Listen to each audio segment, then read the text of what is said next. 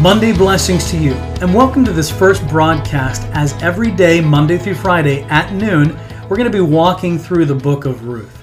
With everything going on in the world today, I felt it would just be really important for us to be able to stop, take a moment out of our day just for about 10 minutes, whether at the dinner table at home or around the lunch table at work, with coworkers, with friends. May we stop, pause, glean, and feed on God's word and recast our confidence in Christ.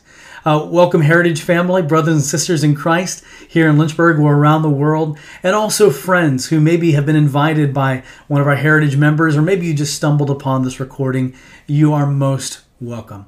Let's open in a word of prayer and then let's get into God's word. Let's pray. Father, thank you for this time. Thank you for your word. Show us yourself, and I pray that all of us would find comfort in who you are, and that those who do not know you yet would come to a joy and a confidence of the salvation that can exist in Jesus Christ. We ask your blessing on this day, and in Jesus' name, amen. The book of Ruth. How do we understand this beautiful, majestic short story that is in the Old Testament? Well, it comes right after the book of Judges, and we need to understand that because historically it is significant. The book of Judges uh, really chronicles Israel's early days as a tribal nation before there were any kings. It was a period of violence and lawlessness, godlessness, and godly people were hard to find. And coming out of the book of Judges, where it seems you just want to despair, it's so dark. And then you come into the book of Ruth, and you have this beautiful short story of people who fear God and who love Him. The book of Ruth then ends on this note, introducing us to the fact that Boaz and Ruth, the main characters of the book of Ruth, are in fact the great grandparents of David. David, who would become the second monarch of Israel and the man after God's own heart, and really the greatest regent that Israel had ever known, and one of the greatest regents in Middle Eastern history. So there is great chronological significance to Ruth, but it's also a short story that details God's providence and his kindness as it affects individual lives. And oh, how we need to be reminded of God's character in these times around us and the world around us.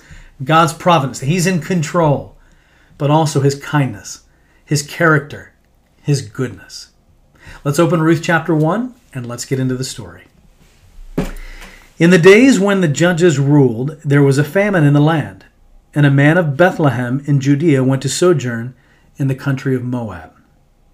He and his wife and his two sons. The name of the man was Elimelech, and the name of his wife Naomi. And the names of his two sons were Mahlon and Chilion. They were Epaphrathites from Bethlehem in Judah.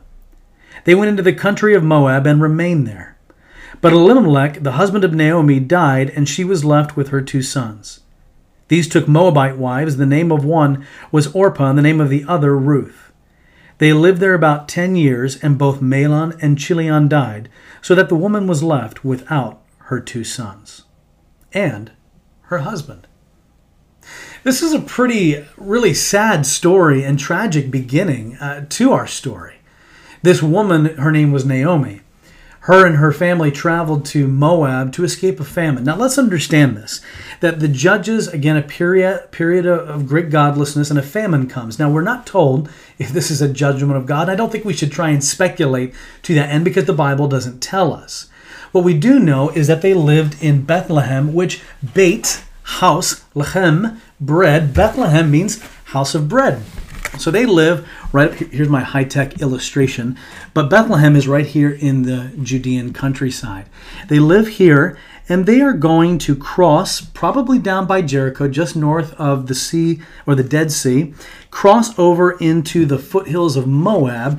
And Moab is this ridge that exists right over here. And sometimes when there was famine here, there was rain here, and vice versa, just the way that the rain patterns fell. So Elimelech uh, escapes Bethlehem in order to find provisions for his family because a famine is severe. We need to understand that a famine in ancient times meant no rain, no food, disease was prevalent, death rates were going to be high. So he's looking for a better place for his family. Elimelech means uh, God is king. And it's interesting that Elimelech's name, God is king, uh, really leads us then into, and the first two, the, the name that begins the book of Ruth, God is King, and the name that ends the book of Ruth, David, is in fact going to become the archetypal king, the king who, through whom would come the ultimate king, Jesus himself. So we're actually looking not only at the lineage of King David, we're actually looking at the lineage of what would eventually come the Messiah, Jesus himself. Now, as we get into this story, we find that tragedy strikes early on. Naomi went with uh, her husband and her two sons, and her two sons took Moabites for wives. Now, elsewhere in the Old Testament, Israelites are commanded to not take Gentile wives because they would get caught up in their gods and, and their, their faith and understanding of God would become diluted. And some have said, well, maybe this is judgment for them taking Gentile wives. Again, probably wouldn't be beneficial to speculate on that because there are other times in the Old Testament where the people of God, men of God, took Gentile wives and they weren't condemned for it because their wives followed the God of Israel. And Ruth and Orpah, these wives, were shown to be exemplary women, and especially Ruth, even following God with her whole heart. Now let's get back into the story.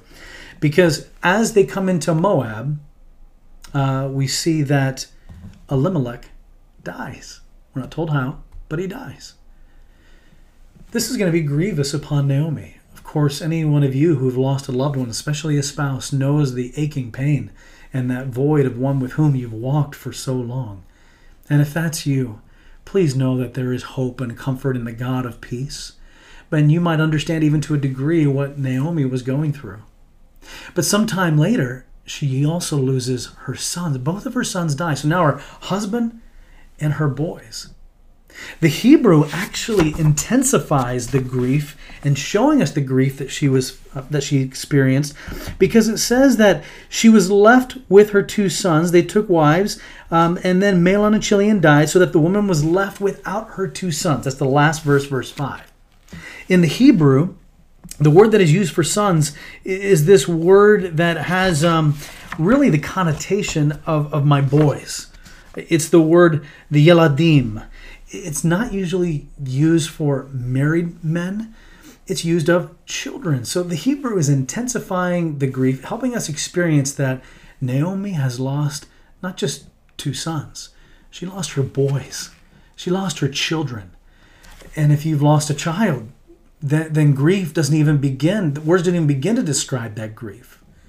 This woman who has gone through political instability through the period of the judges, economic and social instability because of the famine, they've been displaced and moved to Moab as refugees.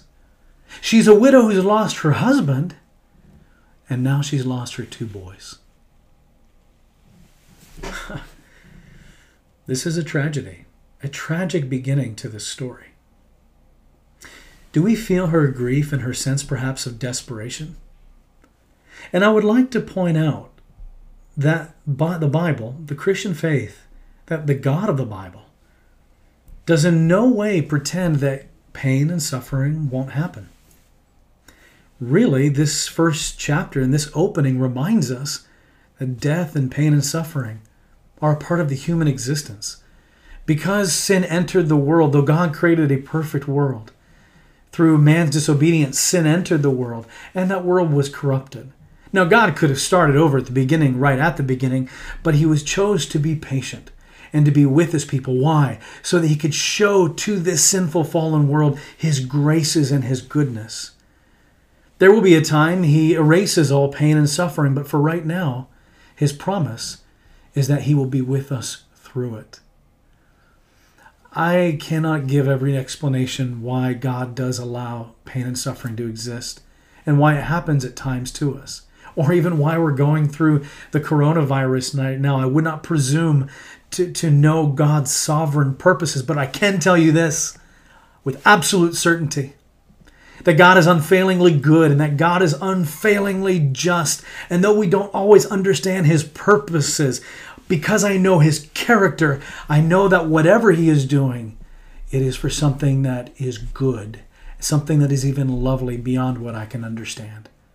My children don't always understand the reason why I work the way that I do. Sometimes they just have to trust me and know that I'm their daddy and that I love them. And sometimes we just need to be reminded and trust in God and our in His character. And that pain and suffering has come to Naomi. And He is going to bring loveliness out of the ashes. He's going to bring provision and kindness through His providence, even out of the heartache that she is going through. And we need to be reminded that God is likewise with us. Jesus in John chapter 14, 15, and 16 promises that the Holy Spirit will be with us the helper, the paraclete, the one who is called alongside to help us through each day. One of my challenges to you is, is to every single day seek help from God, from His Holy Spirit, who is with us. And though we may go through griefs and instability like Naomi is going through and like Ruth is going through, we can know there's a God behind the scenes. Even when tragedy strikes, it's not the end. Even when grief and instability happens, it's not the end. We may not be able to see the whole story, but we can take strength from stories that have already been written, that even though we can't see at the time, God is writing a, a beautiful story that will end for His glory and for our good. Believer, brother and sister in Christ, put your hope and confidence in the Lord, even when tragedy and hardship comes.